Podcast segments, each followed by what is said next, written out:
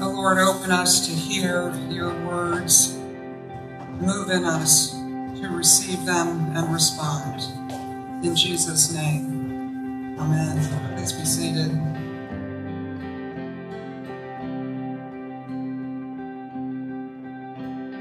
The days will come when the bridegroom is taken away from them, and then they will fast.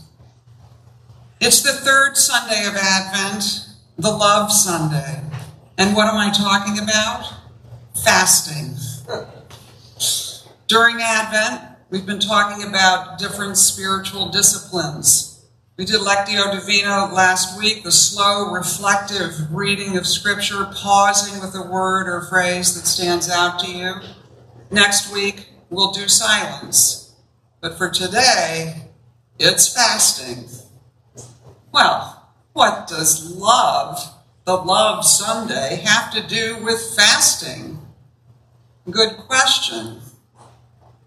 Did you know that we can touch and feel love, i.e., the bridegroom who has been taken away, Jesus, when we do the spiritual discipline of fasting? Well, we can. Jesus knew that when he was no longer with us in the flesh, we could fast and experience his presence that way. So, how does fasting work? Fasting has us voluntarily give up food and drink, except for water, for a time. Fasting by design is a power is a proxy for the power struggle between any preoccupation, need, or habit and the bridegroom. We might be too busy or distracted and can't or won't lay down our work or hobby. Even family, we don't lay down for a time. You might find ourselves spending hours going down rabbit holes on Google searches in a subject matter we are very interested in. It's a power struggle between serving our own desires versus spending time listening and attending to God's desires. Within 24 hours of doing a fast, our tongue might turn white and we might start feeling agitated. Classic signs of toxins, both physical and behavioral, leaving us, leaving our bodies. We start seeing what's got a hold of us, what's keeping us from intimacy with Jesus and loving service in his name. Fasting is one of several deprivation spiritual disciplines, which moves us from my will living to God will living. And the fruit? Greater intimacy with Jesus, greater trust in Jesus, greater strength in Jesus, greater generosity in behalf of Jesus. Intimacy trust, strength, generosity. The mnemonic could be ITSG. It's, what could the G be? Good. It's good. Intimacy, trust, strength, generosity. There's a long history of fasting in Christianity and Judaism, but also in other religions in the world. It was so normal in the Jewish way of life that Jesus didn't have to mandate fasting. He just said, when you do it, don't put on such a sad face like the hypocrites do. Fasting has been used through the centuries to petition God and to repent of community sin. Since we can't practice the spiritual discipline right here, right now, like Canon Ross did last week with Lectio Divina, let's at least shut our eyes for a second and imagine a fast.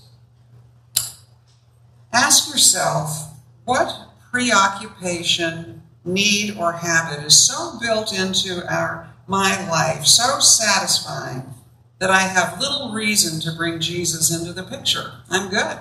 I'm good. Imagine something that you really, really would rather not have to live without, even for two days. It might be the computer, coffee, food, correcting people. What thing, if you deprived yourself of it for a couple of days, would throw you off balance? Now, imagine yourself voluntarily giving that up for a time for God.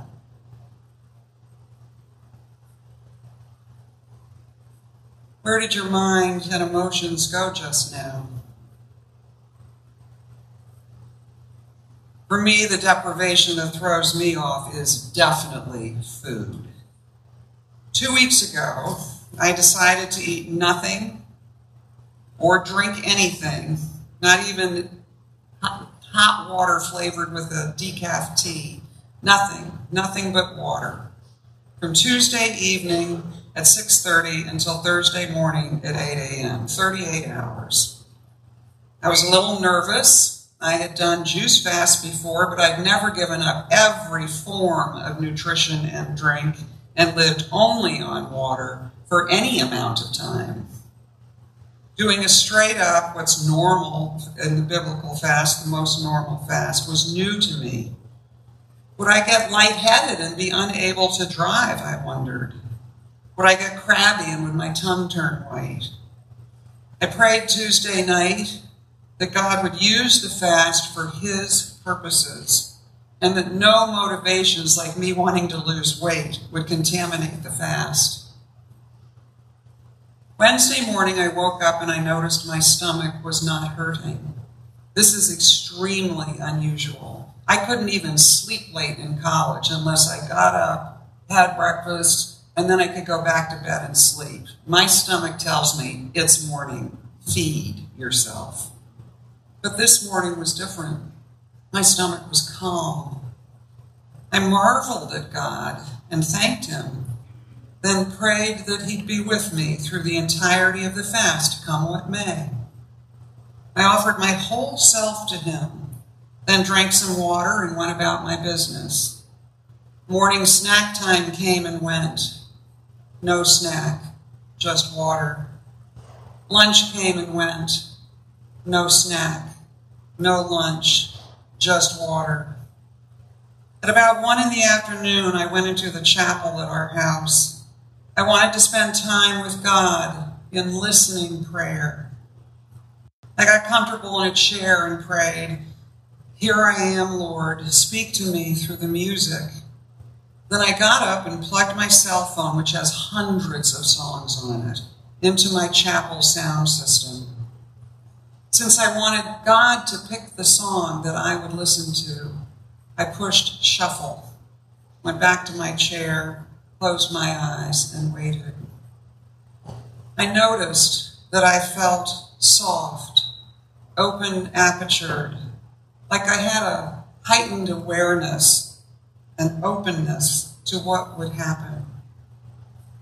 Gentle opening notes of a song started coming out of my speakers. The notes felt reassuring and kindled expectancy in me. A deep, resonant voice began to sing, measured and steady. Can you feel the pain he feels as the nails go through his hands, driving them in deeper bloody red hands. A veil over my heart was pulled away, and a scene suddenly appeared in my mind. I saw a darkened sky with two fading streaks, one orange and one yellow. When I came back to noticing the music again, I heard, Oh, they're killing my Lord. Oh, oh, they're killing my Lord. And there in the foreground, at an angle to me, I saw Jesus on the cross. His breathing was shallow, barely audible. His head hung to one side. I started recognizing the voice that was singing, and I smiled inwardly at God. It was Michael Pritzel's voice singing, a song I was unfamiliar with from one of his albums. My mind drifted back to the stark, dark sky, then to Jesus on the cross. More lyrics drifted past my ears. By the power of God, day became as dark as night, the curtain torn in two. It is finished. And I realized for the first time I was taking in, really taking in the crucifixion. The moment was holy and thunderously quiet. The song continued Oh, they're killing my Lord. Oh, they're killing my Lord. As I kept staring at Jesus hanging there on the cross, I experienced a slow motion conviction move through me. My love offering to God of 38 hours of fasting was sweet indeed, but nothing, nothing compared to Jesus' love offering to his Father. Jesus loved his creation and humanity so much that he offered his body to be given over to the executioner so as to rescue creation and humanity out of darkness. This act of love was his gift to his Father. Staring at Jesus dying on the cross in that vision, I thought, this is what selfish love, uh, what selfless love looks like. This is what trust looks like. This is what strength and selfless generosity looks like. Then, and it seemed random at the time, the Malachi quote about tithing came to mind. You know, the one that told the Jews to give a tenth of the produce of the land, whether grain or fruit, to the Lord. Bring the whole tithe into the storehouse, that there may be food in my house.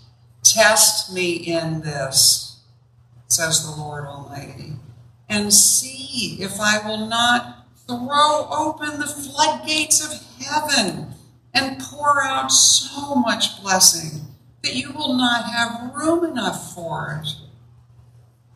God wasn't asking the Jews to give up a hundred percent, just ten percent. They could keep the rest sounds sort of like what we heard in the Deuteronomy passage, where the Jews wandered for 40 years, but their clothing did not wear out and their foot did not swell for 40 years. Followers of Jesus through the centuries have given way more than 10%. How much was I given? Mary, Jesus' mother, gave 100% when she said, To me, let it be as it pleases God. Paul, after his encounter with Jesus on the Damascus road, on the Damascus road, gave up everything comfort, food, shelter, a pain free life. He volunteered for this. And he was constantly in danger and pain, but he was never crushed, never driven to despair. Five, five times I received at the hands of the Jews the forty lashes less one, he wrote. Three times I was beaten with rods, once I was stoned, and the horrible list goes on. Throughout all his trials, God's grace proved sufficient for him. Paul even exclaimed, I'll boast all the more gladly of my weaknesses, so that the power of Christ may rest upon me. His fasted lifestyle, if you will, brought the power of Christ upon him all the time. It sounds so trite by comparison, but the power of Christ rested upon me when he blocked my stomach from hurting and my head from dizziness during my brief fast, and when he gave me that vision in my head. Paul, in fact, discovered a settled peace when he made the decision to give 100% of his life, come what may. He wrote, I have learned to be content in every situation. I know how to be brought low, and I know how to abound in any and every circumstance. I have learned the secret of facing plenty and hunger, abundance and need. I can do all things through him who strengthens me, so that the life of Jesus may also be manifested in our bodies.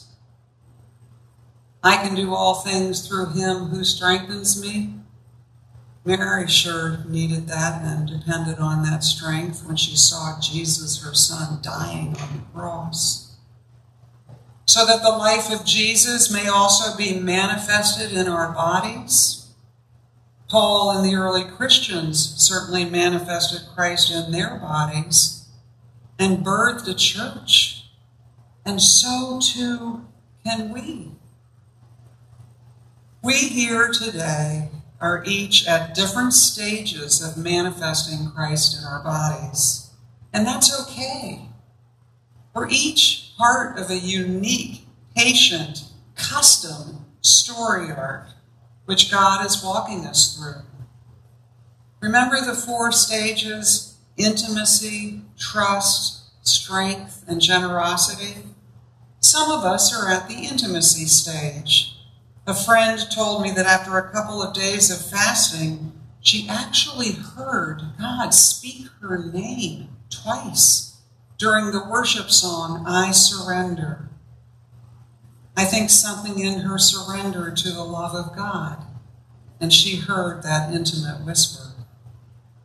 Some of us are at the trust stage. We're seriously asking ourselves, will I test God in this? Will I give 10% of my life, of the produce of my life? Will I give more? Some of us here are at the strength stage, finding the power of Christ on us to go out and love and serve the Lord. Finally, some of us are at the generosity stage, like Brian Bywater in our diocese. He brings hope to the homeless, the broken, and the lost in Hartford, Connecticut through the street church, which meets outside in all weather in front of Hartford City Hall. When he's weak, he experiences God giving him the grace and power to minister anyway. In years of doing spiritual direction with a variety of people, I've noticed that God always moves us in gentle increments to the more. The more we could be, the more we could do. Test me in this, he seems to say to us. Do a trust fall. I'll catch you. In fasting, we voluntarily do a trust fall into God's care, and there we encounter Jesus. These spiritual disciplines, these trust falls into his ever waiting arms, build intimacy, build trust, build strength in the, in the power of Christ, and build generosity and all of that together, yes, manifests love. Let's pray. Oh God, on this Advent Sunday of love, attune our hearts, minds, and souls to your movement and invitations in our lives. Help us to see and respond to what you show us.